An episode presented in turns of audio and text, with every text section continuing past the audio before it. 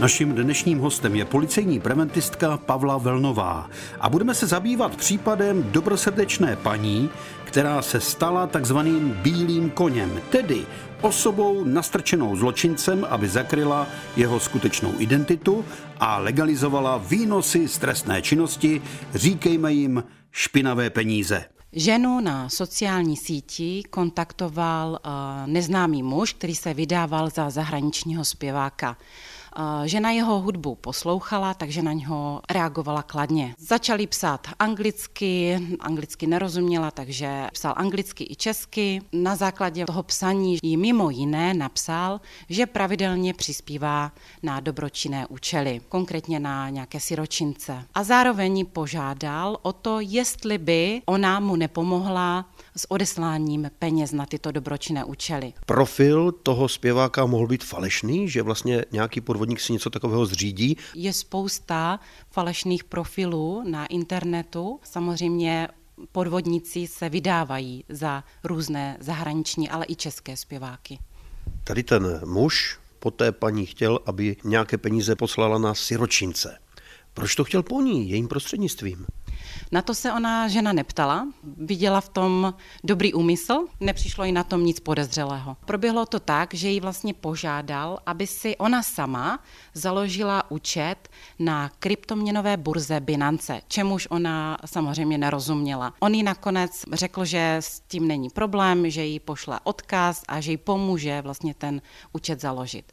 Tak se i stalo. Po založení toho účtu ji následně navigoval k tomu, že ty peníze na ty dobročinné účely pošle nejdříve na její účet a ona to má přeposlat na ten účet těch binancí, což samozřejmě žena teda zase opět udělala. Takže ona vlastně o žádné peníze nepřišla, ale přes ní prošly nějaké cizí peníze z kdo ví jakých zdrojů, kdo ví kam. No a samozřejmě dneska banky mají povinnost jakékoliv podezřelé transakce prověřovat. Takže banka si paní pozvala na to, aby se zeptala, odkud vlastně ty peníze přišly, jestli jí znám ten původ těch peněz. Posloucháte rozhlasový seriál Bezpečný průvodce džunglí zločinu, tentokrát s policejní preventistkou Pavlou Velnovou.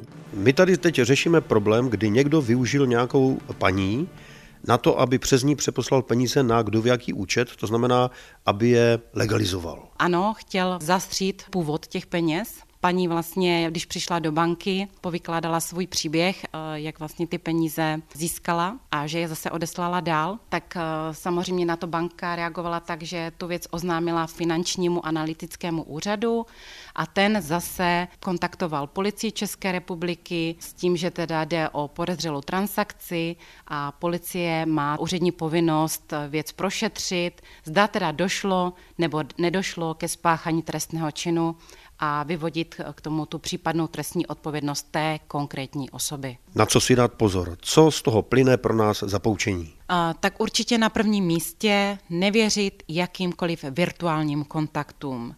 Nevěřte osobám, které vám píší zprávy, píší e-maily, případně samozřejmě volajícím, telefonujícím kontaktům.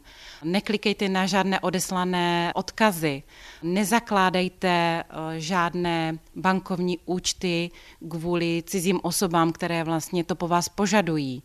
Nenechávejte na svůj účet posílat jakékoliv peníze, eh, o kterých vlastně nevíte původ pokud na váš účet přijde nějaká neznámá platba a, a nejste si jisti, raději sami kontaktujte tu banku, a, protože takto se můžete i vy sami vyhnout případnému trestnímu stíhání. Kolik peněz ta paní vlastně přeposlala na další konto? Ve dvou platbách sama přeposlala více jak 65 tisíc korun.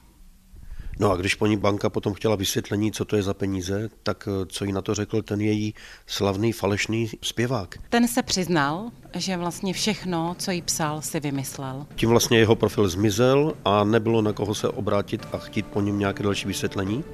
No sama paní si uvědomila, že se stala obětí tohoto podvodu a dál už si s mužem nepsala. Bezpečný průvodce džunglí zločinu.